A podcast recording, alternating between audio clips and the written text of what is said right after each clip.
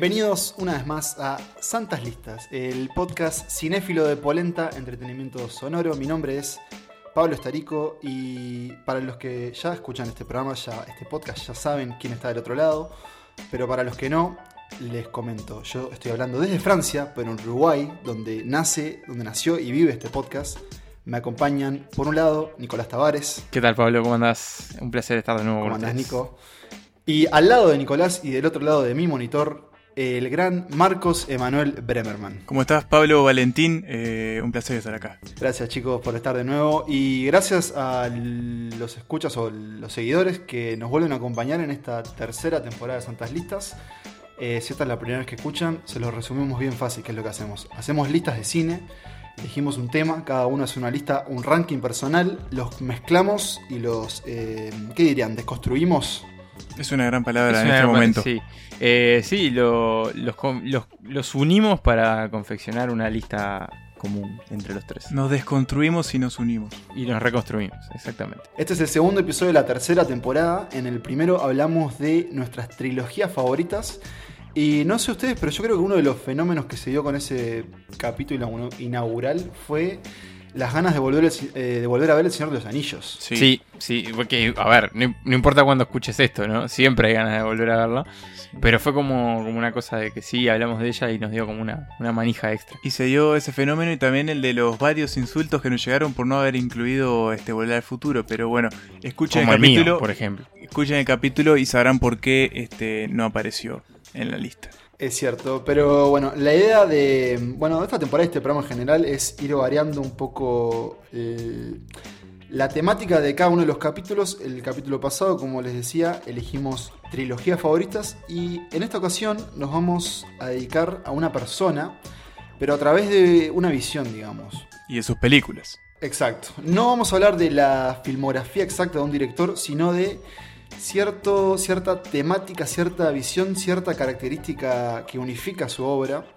Y si le parece, Nico Emma, lo pueden presentar ustedes. Sí, vamos a hablar de- del señor Tim Burton, eh, que bueno, por estos días ha estrenado en, todo el mundo su película más reciente, que es Dumbo, la, nueva versión de este clásico de, de Disney, eh, en esta nueva tanda de, de versiones de clásicos con, con gente de carne y hueso. Eh, soy el único que la ha visto de este, de este trío, después vamos a estar comentando un poco sobre ella. Pero sí, hoy nos vamos a enfocar en la filmografía de Tim Burton desde un punto de vista bastante particular, que es la fantasía, lo fantástico. Eh, como, como, bueno, como dice el título de este capítulo, lo fantástico según Tim Burton. Las seis películas, hoy son seis por una cuestión técnica, eh, películas de las que vamos a hablar, eh, no son quizá nuestras favoritas de Tim Burton, o, sí, pero no, no están en ordenada por favoritismo, sino por cómo creemos que reflejan la fantasía, que es uno de los temas más fuertes de la obra de este, de este señor que está bastante loquito. Sí, está, es loquito y que en los últimos eh, años, con sus últimas películas, se ha convertido como una especie de un poco director lagunero, ¿no?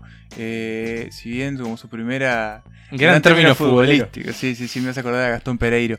Eh, en su primera etapa tenía como una filmografía muy sólida, cada película que hacía era como que se renovaba mucho en el estilo y como también como que se afianzaba en el estilo que quería proponer, pero vamos a ver que después en los últimos años es como más intermitente su sello de calidad. Ha sido, ha sido un poco irregular. Antes de mostrar esta lista de los fantásticos según Tim Burton, vamos a repasar eh, algunos, algunos de nuestras vías de contacto.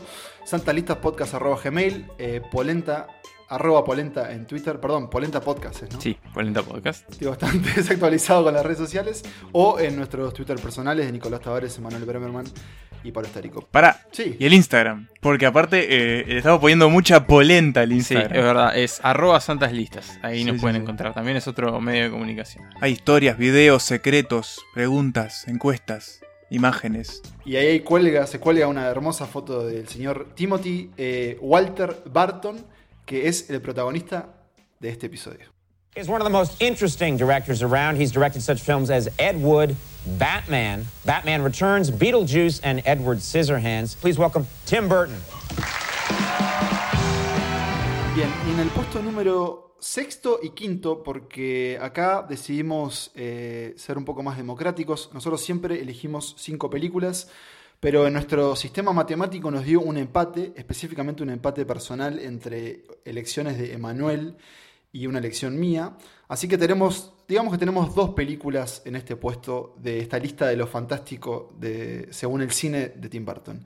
Y así que le cedo la palabra a Emanuel que va a presentar la primera Bien. elección. Esta, esta película yo la vi específicamente para la lista. Creo que es una de las películas también como más pequeñas eh, de Tim Burton, por lo menos en términos de... eh, no sé si de producción, porque tiene mucha mano, como quien dice, pero sí en términos de, de proyección y de, y de como de publicidad. Eh, estoy hablando de Frankenweenie, una película de 2012, eh, que es una película animada que está hecha con la técnica de stop motion. Eh, tiene la particularidad de esta película es que es un auto remake. Eh, él había Cierto. hecho un corto, uno de sus primeros, antes de incluso hacer una película, un largometraje, había hecho un corto que se llamaba Frankenweenie, que estaba hecho con personas de carne y hueso, en la que un perro era atropellado y el niño lo revivía. Obviamente apelando a eh, mecanismos muy propios de Frankenstein. En este caso es lo mismo, nada más que la película está animada y está un poco más estirada. Eh, la película a mí me gustó, me gustó mucho, eh, me llamó mucho la atención la cantidad de guiños al cine eh, fantástico y a diferentes monstruos de mm, la Universal. Y, bueno, me pareció que, era un buen exponente fantástico de Tim Burton, sobre todo porque está plagada de cosas, por ejemplo, el regreso desde la muerte, que es algo que vamos a ver mucho en este capítulo, y un montón de transformaciones y cuestiones per- perturbadoras que, que hacen un poco al cine de él. I think I know what you know I know. Look, I don't know what you think I know, but I don't know it.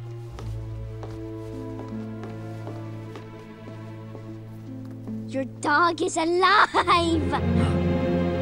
It's impossible. I know, I know it is so impossible, but you did it! You did it! So show me how, or I'll tell everyone. Oh, Mrs. Frankenstein! Pero esta no es la única película que está en este puesto.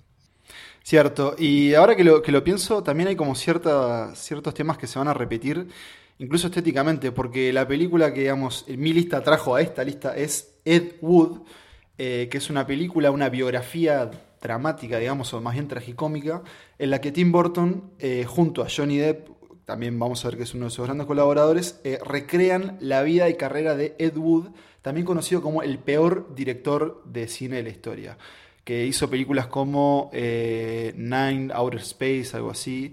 Pero mm, básicamente lo que tenemos es una película en blanco y negro, como Frankenweenie. Y yo hice un poco de trampa, ustedes me hicieron por qué Ed Wood en una lista de cine fantástico, de, según Tim Burton. Y yo le decía que porque para mí no solo esta es la mejor película de Tim Burton, sino que habla también un poco muy autorreferencial en el sentido que es un director eh, mostrando a otro director. Es una película sobre el arte de hacer películas, pero también es una película sobre la fantasía de hacer películas y un poco la fantasía que hay en ese Hollywood viejo y también en ese cine como de monstruos de Universal. De hecho, eh, una de las grandes actuaciones de Ed Wood es, es del actor Martin Landau que hace de Bela Lugosi, que se hizo amigo de Ed Wood y hacía como en la última etapa de su carrera, ya tenía problemas con la heroína, nadie le daba una película.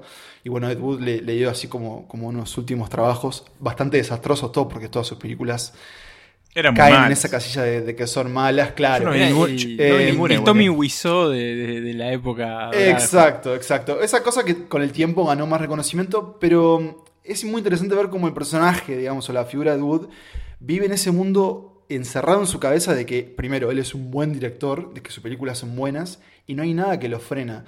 Eh, por eso admito que hice un poco de trampa, pero también me parece que es interesante ver eso, ver como lo que hay detrás de, de la magia de hacer películas, y también un poco de, ver ese Hollywood que ya en, en- como en el 50 ya se estaba ya estaba como masticando personas, ¿no? O sea, ya estaba como buscando nuevas estrellas todo el tiempo cambiando, se hacían muchas películas, pero ya se empezaba a hacer tantas que todo era como una gran competencia. Eh, bueno, Glenn y Glenda, esa era la otra película, porque también hay todo un tema de, de transvestismo con la figura de Wood.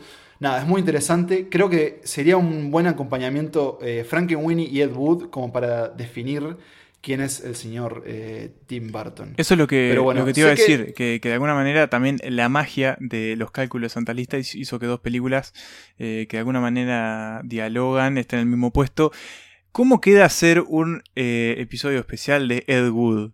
Retarnos a ver eh, cinco películas de Ed Wood y comentarlas. No sé, puede salir algo interesante. A mí me, me encantaría y, y estoy seguro que si ustedes ven o reven Ed Wood les va a venir ganas y, y no estaría mal eh, irnos como a esa, esa etapa de Hollywood y, y ver qué sucede. Pero bueno, sé, sabemos que estas películas no son las más conocidas de Tim Burton, pero hay otras en esta lista y las vamos a escuchar después de este audio. Boy, Mr. Lugosi, you must lead such an exciting life. When is your next picture coming out? I have no next picture. You gotta be joking. A great star like you, you must have dozens of them lined up. Back in the old days, yes. Now no one gives two fucks for Bale. But you're a big star. No more. I haven't worked in 40 years. This business, this town, it chews you up, then spits you out. I'm just an ex-boogeyman. Make it right. Bien, en el cuarto puesto tenemos eh, una película más conocida de, Tim Burton, es uno de sus primeros hits, digamos, es como una de, su primera época, una película del año 1990, que así como tanto Frankenweenie como Ed Wood tenían varios sellos de fábrica de, de Burton, acá hay, hay otros. Por supuesto, Johnny Depp, que es su, su gran colaborador, la música de Danny Elfman, otro clásico, los la ropa de Colin Atwood, otro, otra colaboradora habitual. Winona. Winona, este, Winona Ryder, otra de sus frecuentes colaboradoras. Este, y una historia ambientada en los suburbios, en un suburbio tradicional de colores pasteles y una onda de la década del 50-60, con elementos fantásticos, justamente, y ese toque gótico inspirado por el expresionismo alemán que, que tanto le gusta a Tim Burton. Estamos hablando de eh, Edward Scissorhands o El joven manos de tijera. Esta película que, que para mí está en esta lista justamente por esa cuestión que, que tiene Barton y que lo vamos a seguir viendo en esta lista, de agregarle a un mundo con el que uno puede llegar a, no sé si sentirse identificado, pero que uno puede ver como similar al, al mundo real, con ese elemento disruptor que, que cambia todo, esta, esta persona extraña y poco adaptada que se mete en ese mundo y es recibida de una forma mejor de la que espera en realidad, pero que también genera un, un cierto, un cierto alboroto. Es un, como un tema que se repite mucho en la, en la filmografía de, de Tim Burton, creo que es una de sus señas particulares y que en este caso funciona muy bien. Yo quiero agregar a, a- a tu excelente descripción, Nicolás. Eh, creo que das, das. No, pero es cierto, das, das, das en el clavo con algo particular y es esa creación de mundos que hace Tim Burton. Y, y esa cosa, digamos, burtonesca, en donde hay una creación específica de, escenarios, ¿no? De vestuarios, decías vos, pero como de, escenarios, de ese diseño de producción. Y a mí me da esa impresión de- de- del cine que incluso ahí en los 90, que también sucede en Batman, en las dos Batman Tim Burton, que, que se construían esos escenarios y esos mundos, se construían físicamente, ¿no?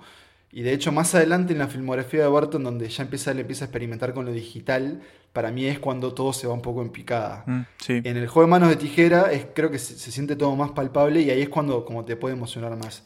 Yo personalmente igual tengo algo con esta película que no sé si es que me perturbaba mucho de pequeño, pero incluso reviéndola ahora me genera un malestar el personaje de, de Johnny Depp, Ed- Eduardo, digamos, Edward Surgens, me genera un malestar su creación también eh, y que ta, no, no, como que no puedo tolerarla, me, pasa eso. Eh, Emma, ¿qué querías decir vos? No, bueno, sí, eso en parte creo que también es algo que él busca, ¿no? Hacerlo como un poco, no sé si la palabra es abyecto, pero sí como perturbador o al menos eh, extraño. Eh, pero a mí lo que me parece que esta película también es, tiene mucho y que también de alguna manera funda una de las cosas en las que se envuelve como el cine de Tim Burton es que es una película que tiene mucha melancolía y mucha como tristeza. Sí. Es, es como es, no es una película feliz, es una película que está rodeada de un halo muy, muy triste y, y es algo que se mantiene después en muchas de las películas de él y que también va a marcar como un sello, ¿no? Incluso en las películas animadas, su- sus, las caras de sus personajes siempre son caras tristes. Sí, como esa cosa media, media emo, digamos, que tiene también ese, su estilo. Y perdón, hago un apunte que así como Ed Wood tiene ese- esa mirada del Hollywood viejo, en este caso está Vincent Price, que es un ícono del cine de terror, que tiene un papel menor en la película. eh, pero bueno, es también un poco el gesto de Barton como eso- a esos grandes Como lo mismo va a pasar después otro señor del que vamos a hablar acá, que es Christopher Lee, que quizás lo recuerden como Saruman en El Señor de los Anillos. Pequeño acotecito O el Conde Dooku. Eh, sobre Vincent Price, que es muy bueno un corto que Tim Burton hizo animado que se llama Vincent. Vincent. Eh, que bueno, lo pueden encontrar en YouTube y es justamente sobre. con la voz, con la narración o la voz de Vincent Price, no me acuerdo, pero es de verdad muy bueno y es como un pequeño homenaje a él. Eh, y otra pequeña aclaración, y también referente un poco a Ed Wood y a Tim Burton, es que Tim Burton, él nació y se crió en California, en California, sí, en Hollywood, entonces como que siempre vivió ahí un poco, bueno, en- vivía cerca de un cementerio, pero rodeado como, como de esa industria. Sí, es de, es de Burbank, que es donde están los estudios de Disney. Exacto. Para los que o sea, trabajó también antes de, de convertirse en director. O sea, nació entre Disney y un cementerio. Creo que ahí está todo. Ahí resumiste a Tim Burton. What happened to you? I'm not finished. Oh! Put those down. Don't come any closer. Just please.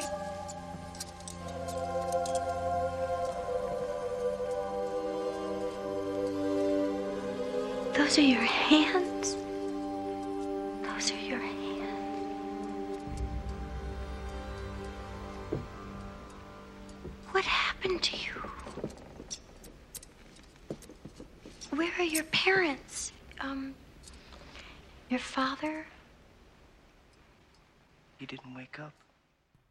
Y nos quedamos en los escenarios lúgubres eh, y un tanto tristones para hablar de otra película animada, la segunda en esta lista, que es El cadáver de la novia, una película de 2005 que eh, Barton trabajó en conjunto con, es una película de Disney, trabajó en conjunto con el estudio Laika, que es un gran estudio que ha hecho grandes joyitas como Cubo y La búsqueda de Samurai. Hay que aclarar una cosa que tal vez muchas personas confunden, y es por qué no está el extraño mundo de Jack en esta lista. Sí, eh, eh, incluso vamos a ver que... Spoiler, no está en la lista. No está en la lista, pero vamos a ver, incluso Pero abrimos- hay un motivo, hay un motivo. Sí, que abrimos, abrimos un- una serie de preguntas para ver qué películas eh, querían que hablara la gente y salió el extraño mundo de Claro. Jack. Eso es uno de los grandes, de una de las grandes eh, Confusiones, eh, digamos. confusiones y errores de concepto de- de- del cine. eh, porque Tim Burton no es el director de, del extraño mundo de Jack, es apenas el productor. Eh, No, sí diseñó los personajes y está basado en un poema de él, pero el resto lo hizo otro señor porque él estaba muy ocupado, creo que dirigiendo Batman Regresa o una de esas. no estaba para, para esa película. eh, o sea, él estuvo involucrado, pero no es una película suya, por más que tenga su estilo. Este, y de hecho, bueno, se genera como esa confusión de que es una de sus películas. Eh, así que no, no lo es y por eso no está en esta lista. Bueno, y ahora, hecha la aclaración, volvemos al cadáver de la novia, que sí es una película animada y sí es de Tim Burton. Y eh, también se inspira en una historia victoriana francesa que tiene a un muchacho que ahora no me acuerdo el nombre cómo era. eh, Víctor. Víctor también. Sí, es- eso es algo recurrente y vale decir, sus personajes siempre son o Víctor o Vincent o no me acuerdo qué otro nombre, pero... Y todos tienen rasgos muy similares, ¿no? Tez Claro, blancas, son sí. tímidos. Porque El pelo todo negro eso que refleja un poco, claro, un poco la, la- la- el ser juvenil de Burton. el Víctor de la novia tranquilamente podría ser la versión adulta del Vincent, eh, del Víctor de eh, Frankenweenie. Así que, bueno, pero tenemos a este muchacho que eh, le arreglan un casamiento. eh, Con una la- chica que se llama Victoria. con una chica que se llama Victoria, que eh, ambas familias son nobles, familias nobles, pero hay una diferencia. La familia de Víctor es una familia. Es como una Es familia burguesa. digamos, burguesa que quiere títulos y la otra familia es una familia que tiene títulos pero no tiene guita, entonces, Entonces, quiere la exacto. familia burguesa. La cuestión es que por unos malentendidos en el medio del bosque, eh, Víctor le va a poner un anillo a una rama y resulta que la rama es la mano de una persona muerta, una mujer muerta hace mucho tiempo que vaga por ese bosque buscando a su marido. Eh, este malentendido lleva a que Víctor se quede comprometido a el cadáver de la novia y eh, descienda a los infiernos, a, unos, a un infierno bastante alegre y musical. Sí. Eh, Más colorido el mundo que eso mismo. Y bueno, este, la película básicamente va a girar en torno al conflicto de Víctor que está casado con una muerta, Pero quiere casarse con la viva. con la viva. Exactamente. O no. O no, Yo no sé- claro. No sé qué piensan ustedes, pero para mí esta, si bien obviamente hay un- una gran labor detrás de animación y más si es eh, cuadro por cuadro stop motion, pero para mí esta es una de las historias más pequeñas de Tim Burton. O Sí, o sea, la siento Sí, como sí. una película pequeña. Sí, sí, De hecho, es como- bastante corta. Es muy corta, Entonces- dura una hora y cuarto. Es muy acotada también en sus espacios, en sus escenarios, en la cantidad de personajes principales. Este, es como, es como una historia muy, muy pequeña, pero que sin embargo no deja de ser muy tierna y muy, muy contundente. Y que es musical. Es musical también, tiene muchas canciones. Este, de hecho, Danny Elfman, que es su compositor habitual, da una voz a, a un personaje. Ah, mirá. Este, y tiene, eh, tiene, bueno, esas cuestiones que, que ya hemos visto, como la vida después de la muerte, eh, la melancolía, el amor, este, el amor forzado también en cierta forma, porque Mm. es un poco lo que pretenden lo- los padres. Este, y en todo, en medio de esa truculencia y romance, está, está esta historia que, que, bueno, tiene ese componente obviamente fantástico, este, que por eso lo elegimos.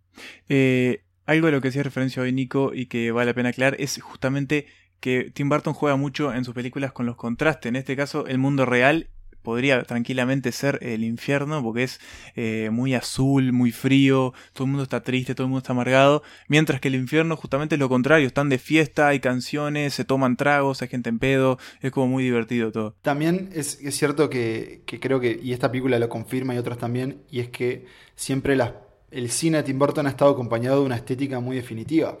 Eh, ya sea eh, como influenciada por, no sé, el expresionismo alemán o esa cosa gótica, ciertos los blancos y negros, pero es eso, creo que a ustedes les pasa, si ven el afiches, eh, de, ya sea de Frankenweenie, el cadáver de la novia, o la que viene en el próximo puesto, pueden saber, esto es una película de Tim Burton. Que eso puede ser algo tan bueno como malo, y creo que a veces le ha jugado en contra. Sí, y pero creo que tiene no es el caso del cadáver de la novia. como de director con una visión muy personal que además eh, es taquillero y es como una cosa Sí. muy difícil de encontrar en el cine en el cine actual creo que es él y dos o tres cuatro más no sé si Eso, eso es cierto. Eh, no, no sé, creo que el caso específico de Cara de Novia, pero es, Tim Burton es un tipo que ha hecho mucho dinero a, lo- a los grandes estudios de, de Hollywood. A 20th Century Fox, a Warner Bros. El cadáver de la novia la recuerdo como una película eh, muy de cable. No sé si a ustedes le pasó lo Sí, mismo. Que puede ser, muy de, muy. Nickelodeon, puede ser. Ya ni me acuerdo ser. de quién la pasaba. creo pero que había Tim un canal Burton, infan- Tim Burton es muy de cable. O sea, su- creo también Bueno, más para su nosotros etapa- que- que su etapa noventera en la seguro. de los 90, claro. O sea, siempre hay una película de Tim Burton en la vuelta. O sea, Sí, eh, sí. una vez por mes está Batman. Ponele. sí ponele.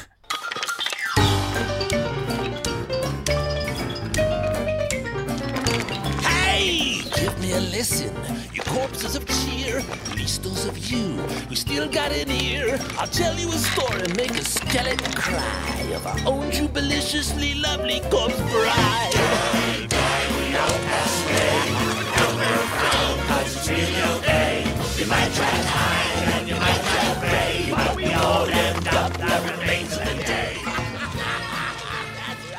Y en el segundo puesto tenemos eh, tal vez la segunda o primera eh, película más conocida de Tim Burton y es Beetlejuice. Y si lo decimos tres veces, tal vez algo pueda pasar, tal vez no.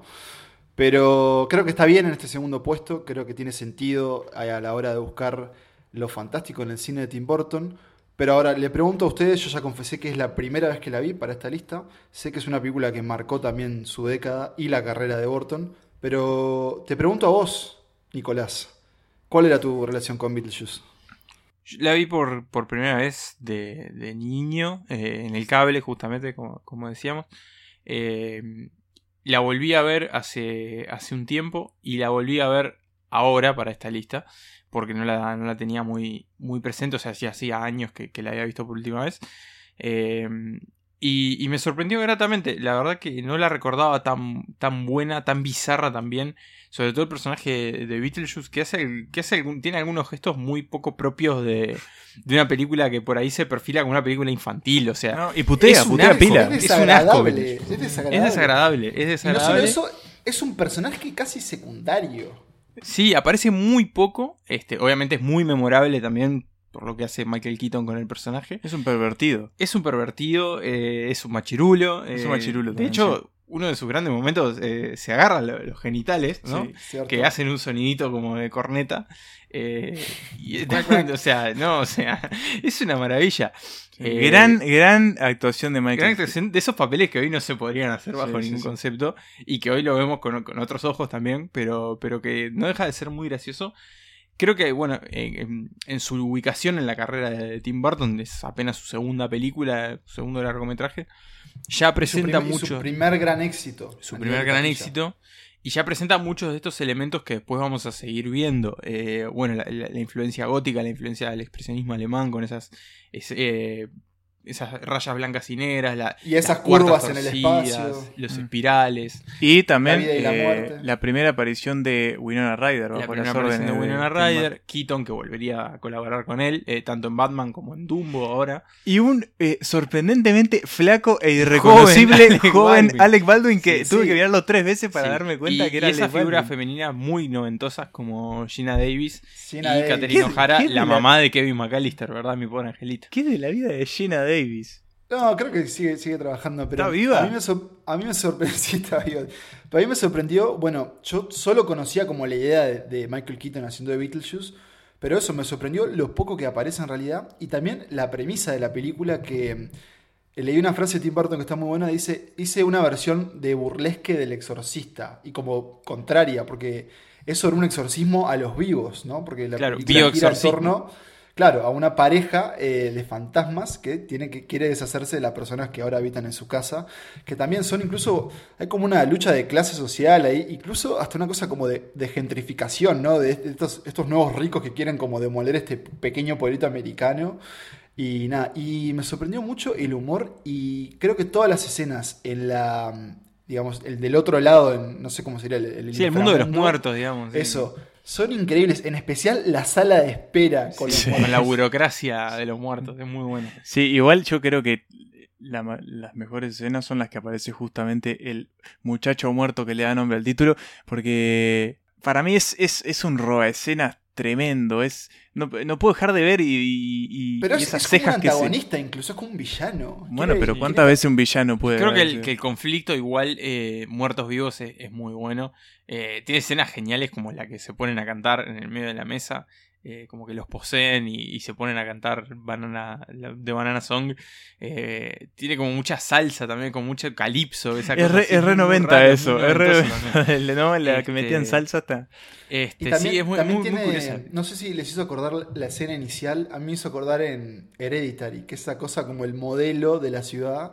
Sí, o sea, la sí. ciudad que en realidad Mm. es el modelo. Y me hizo acordar en Hereditary que la casa de muñecas en realidad es la casa, no sé, como que también le gusta mucho eso. Hay que decirlo, Tim Burton se repite un montón de veces, es como casi Sí. autorreferencial, Sí. pero funciona. Sí, obvio. Y, y yo creo que también ha influenciado mucho en ciertas cosas que capaz que no las pensamos, pero esa como de la burocracia de los muertos, lo ves desde en Coco hasta Sí. en Green Fandango, o sea, tiene como esa cosa de como los, los trámites para morirse, después se murió y tenés trámites. Hablando de la, de la irreverencia del personaje de Vito, yo me acuerdo que él, eh, y de que esto teóricamente es para toda la familia, esta película, que en un momento eh, Beetlejuice se va a, a un quilombo. Sí, Eh, claro. Y bueno, y trata de casarse con una menor. o sea. Sí, sí, y Sí, de- No, sí. Es, es, es, es imperdonable. Eh, hay rumores hace décadas de una segunda parte que no se ha concretado. Yo creo que en el Hollywood hoy es muy Con, con Beetlejuice en. Hawái. Recuerdo sí una serie animada. Sí, es verdad, es cierto. Yo la veía también en la, en la tele, creo que la daban, creo que no sé si en algún canal abierto. Eh, y tenía también muchos elementos de la película que eran muy graciosos, funcionaban muy bien. Wife and I would like to ask you a couple of questions. Sure, sure, sure. Go ahead, Well, shoot. well, for instance, uh, what are your qualifications? Ah, well, I attended Juilliard. I'm a graduate of the Harvard Business School. I travel quite extensively. I lived through the Black Plague, and I had a pretty good time during that. I've seen The Exorcist about 167 times, and it keeps getting funnier every single time I see it. Not to mention the fact that you're talking to a dead guy. Y llegamos al primer puesto, y así como Pablo confesó que la película número 2 de esta lista la vio para esta lista, yo voy a confesar que la película número 1 de esta lista la vi para esta lista. Eh, estamos hablando de tal vez, eh, tal vez no, según este podcast, eh, la fantasía más grande de Tim Burton. Y es tal vez una de las películas que tiene menos referencias a su cine, eh, al menos Es directa. quizá la más alegre al- de la- Sí, si uno se pone. Es como que no tiene tantas señas, me parece a mí. Pero bueno, estamos hablando de El Gran Pez, película del 2003, eh, protagonizada por Ewan McGregor, eh, Billy Kudrup, otro gran eh, personaje de los 90, y. um, Y Albert Finney. Y me estoy olvidando de algún. Y Albert Albert Finney, Finney, que se murió hace que poco. se murió hace muy poco. Y Jessica Lange. Y Ma- Marion Cotillard en un papel secundario. Sí, es verdad, muy joven. Esperen, y Miley Cyrus. ¿En serio? En serio, en la, en la, es uno de los niños que van a ver a la bruja. La niña es Miley Cyrus y entré a la película y figura como Destiny Cyrus, Mira. no como Miley Cyrus. Y Elena, Bona- Gran dato, Elena gran Bonham. Carter, eh, Carter, otra gran colaboradora y, y quien fue esposa también. Eh, vamos a repasar un poquito de, de qué trata esta película, así entramos a los conceptos de por qué está en este puesto número uno. Eh, básicamente eh, es la historia de un tipo eh, que está al borde de la muerte, este es Albert Finney, que se ha pasado su vida contando eh, cuentos sobre justamente su vida a todo el que quisiera escucharlo. El loco es muy querido, eh, todo el mundo le encantan esas historias que cuenta él, muchas tienen un tinte fantástico muy grande, que las hace un poco bastante increíbles. Y a todos le gusta y a todos le cae bien, menos a su hijo, que no le gusta tanto que su padre siempre se lleve eh, las miradas en cada reunión social a la que van juntos, incluido su casamiento. Entonces resulta que eh, cuando este señor se enferma mucho, eh, casi al borde de la muerte, su hijo, que es Billy Kudrup, viaja desde París hasta Estados Unidos, hasta Alabama, que es donde viven. Ah, bueno, eh, a despacharlo, a como la quien dice. sí, estar ahí con la familia Sí, a- a, bueno, despedirse en el mundo. Y bueno, y empieza como a, este, de alguna manera, eh, explorar la relación de los dos a través justamente de las historias que... Como a reconstruir la vida de su padre Exactamente. para a través de eso también analizarla. No me quedó claro si él quería escribir la, la historia del padre o no. Eso no me quedó claro. El padre le Porque pide él es que periodista. la escriba, yo no recuerdo, creo que le pide que la escriba porque su hijo es periodista. Sí, eso Y- no lo y- entendí, pero y bueno. La cuestión es que sí, este, la película va y viene entre flashbacks de las historias y eh, lo que está pasando en el hoy. Yo no sé qué les parece a ustedes, pero para mí es como que el Gran Pez son varias películas en una. Son incluso como grandes pequeños cortos, específicamente cuando vemos los cuentos de- del personaje Albert Finney, interpretado por Ewan McGregor. Pero no sé, para mí esta película es, es como un gran disfrute de pe a pa. Y tiene ese final que no lo voy a. eh, No vamos a entrar en detalle por si no la vieron, pero que a mí me, me derrumba. Me parece un, final hermoso. Me parece que tal vez la película tiene momentos que eh, son mejores que otros, pero cuando llega a ese final cierra perfecto. Y, y no sé, me parece que también creo que es como bastante personal para Burton, que no tiene todos esos como adornos en su cine, pero creo que el viejo se había muerto antes que él, o sea, un poco antes que él filmara esta película. Y nada, y como que lo mandó a hacer una cosa pequeña que en realidad para mí tuvo más corazón de tal vez lo que la gente esperaba y creo que por eso sorprendió. Ojo, eh, que no me haya hecho llorar no quiere decir que el final no me haya parecido muy enternecedor. A ver. No, es cierto, es este, cierto. Y creo que me jugó muy en contra y lamento que haya sido así, que la vi, muy sobre, la vi muy sobre el final de- del trayecto Barton y creo que eso puede haber jugado un poco Sí. eh, en contra. Sí, yo lo que me, me- me parece, porque, bueno, de hecho por algo está en este primer puesto, es que tiene como esa cosa de que la fantasía está agregada, así como por ejemplo en el juego de manos de tijera, está agregada como a un mundo más real, este, pero sin embargo acá está como más integrada al relato. Este, por esa cuestión como de lo real y lo fantástico y de exagerar los cuentos, las anécdotas, este, están uti- está utilizado casi como una especie de realismo mágico en esta, en esta historia. Y al no Por- caer en como en los excesos, me parece también que funciona de una forma más orgánica. Nico, te pregunto, justamente por qué eh, es que decimos que El Gran Pez es la película más fantástica de este mundo. ¿Qué hay? ¿Qué nos aparece en la película, por ejemplo? eh, para que podamos decir eso. Porque creo que en realidad es, es eso, es como una fantasía más creíble, al mismo tiempo que es increíble, porque vos sabes que en realidad son cuentos que el tipo está haciendo. Y sobre todo porque aparecen tipo gigantes. Porque y aparecen es gigantes y llega un hombre momento que lobos. decís, pero ¿esto fue real? ¿Esto fue una anécdota inventada? Este, es como que se claro mezcla, tampoco. se mezcla. Y nunca te queda claro y se mezcla con lo, con lo real. Entonces creo que es, es un elemento más de la historia. Por eso funciona demasiado bien. No es que no pasen las otras, pero acá está más integrado. Creo que también demuestra que Burton es bueno incluso dirigiendo cosas más pequeñas. En particular, para mí hay una escena que, que me parece genial, que es una escena en la bañera entre el personaje de Albert Finney y Jessica Sí. Lange, que conversan juntos y se- se- ella se mete cuando él se está bañando. Me parece hermosa y, y como que tal, en realidad no todo es como un gran circo gótico en lo que pueda hacer este señor, sino que también puede encontrar como, como cierta belleza en- en cosas más humanas. Yo creo que algo lo que vos decías al principio, Pablo, de que esta película a veces tal vez pueda verse como un conjunto de historias, entonces cada historia te puede gustar más o menos. A mí me pasó un poco eso. Hay, hay momentos o historias, podemos llamarle, que me gustaron mucho y otras que me dejaron con un sabor un poco más tibio. Pero, pero creo que bueno, eh, es, una, es una buena película. Es definitivamente la película más fantástica, creo, de Tim Burton. Y sobre todo por eso, porque es una fantasía diferente a la que está acostumbrada y, también un poco más íntima. Sin perder igual la identidad y algunos gestos y guiños Mm. a otras películas o a, o a su estética preferida. Este, pero sí, estaba, estaba por otro lado. Igual no tiene, o sea, tiene esa cosa del amor y la muerte y la vida. Este, que, que obviamente que hacen que todo sea también mucho más universal. Eh, bueno, ¿les parece? Vamos a terminar esta charla sobre Gran Pez escuchando justamente... Eh, Pablo, ¿qué vamos a escuchar de Gran Pez? Vamos a escuchar una especie de homenaje al gran Albert Finney eh, en su papel en el Gran Pez. This fish, the beast, the whole time we're calling to him, when in fact it was a her. It was fat with eggs. It was going to lay them any day. Now, I was in a situation. I could gut that fish and get my wedding ring back. But in doing so, I became the smartest catfish in the Ashton River. Bien, y ahí escuchábamos a un extracto del Gran Pez, la- el primer puesto en esta lista de lo fantástico según el cine de Tim Burton. Repasamos rápidamente, en el puesto número 5 eh, teníamos un empate entre Frankenweenie y Ed Wood. En el puesto número 4 teníamos a El joven manos de tijera. Tijeras, perdón. Eh, el número, puesto número 3 teníamos El cadáver de la novia. En el puesto número 2, Beetlejuice. Y en el puesto número 1, El gran pez. Señores, eh, yo sé que un poco yo los, los, eh, les propuse este viaje burtonesco y me gustaría saber, creo que los tres eh, vimos bastantes películas que no habíamos visto, así que me gustaría saber qué, piensan, cómo se sienten al respecto de, de la figura de, de Burton. Yo tenía algunas películas de Burton vista. Me faltaban algunas capas claves, como justamente El Gran Pez. eh, y tenía que ver otras como Beetlejuice, dijeron los españoles.